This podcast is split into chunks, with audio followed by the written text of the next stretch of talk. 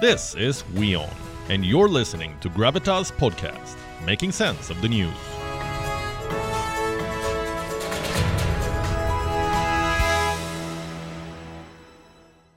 And now let's talk about COVID. Yes, that's right. The virus is still making news. Another strain has been detected in India, that too, right when the festive season has begun. What is this new strain? What does this mean for holiday plans? In the next few minutes, we'll give you all the details.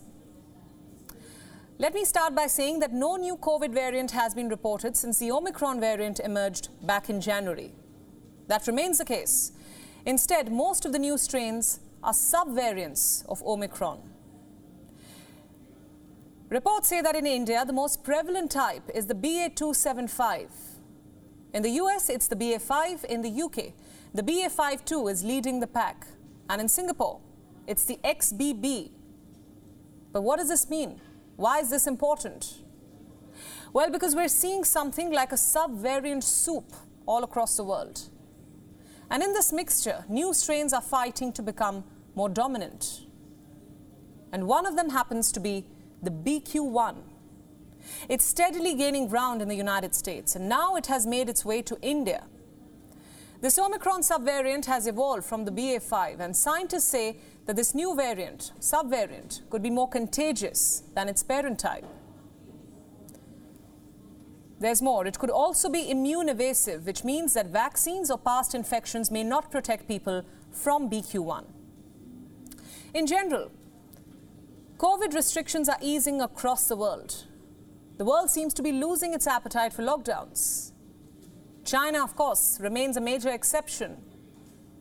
Taiwan became one of the latest countries to get rid of mandatory quarantines. People are traveling across the world after years of restrictions. They are likely to spread newer COVID strains to different countries. So, what can be done? Well, new vaccines are being developed to target specific variants. Scientists predict that COVID boosters may become an annual affair. It is already becoming the case in America. If you think about it, take an average 40 year old, if they got a booster last fall, they first became eligible for a new vaccine just a month ago. So essentially, for a majority of Americans, we've already gotten into a once a year rhythm. And now let's talk about what should we not do. According to America's top infectious diseases expert, Dr. Anthony Fauci, we should not become complacent. In a recent interview, Fauci spoke of the dangers of declaring victory. This is after US President Joe Biden already said that the pandemic was over. Fauci believes that funding to combat COVID 19 should not stop and that long COVID needs to be given more thought and focus. On the funding front, health officials in the United States are complaining. Listen in. No doubt about it that our response has been hampered by that lack of funding. But all of this is made just dramatically harder by congressional inaction. You can't fight a deadly virus without resources, and congressional inaction is really costly.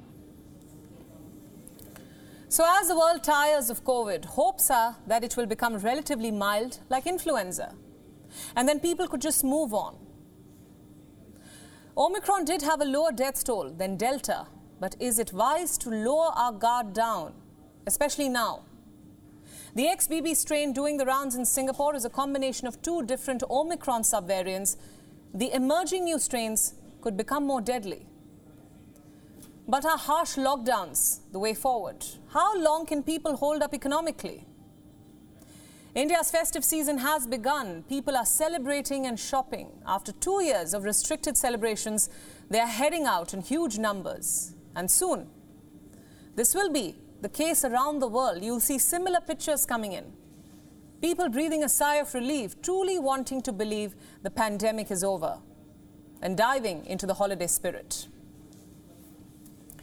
The way forward then remains regular vaccination. The virus will continue to evolve. It may be tedious to get booster shots every year, but if that's the price to pay for being able to celebrate with your loved ones, it's definitely worth a shot.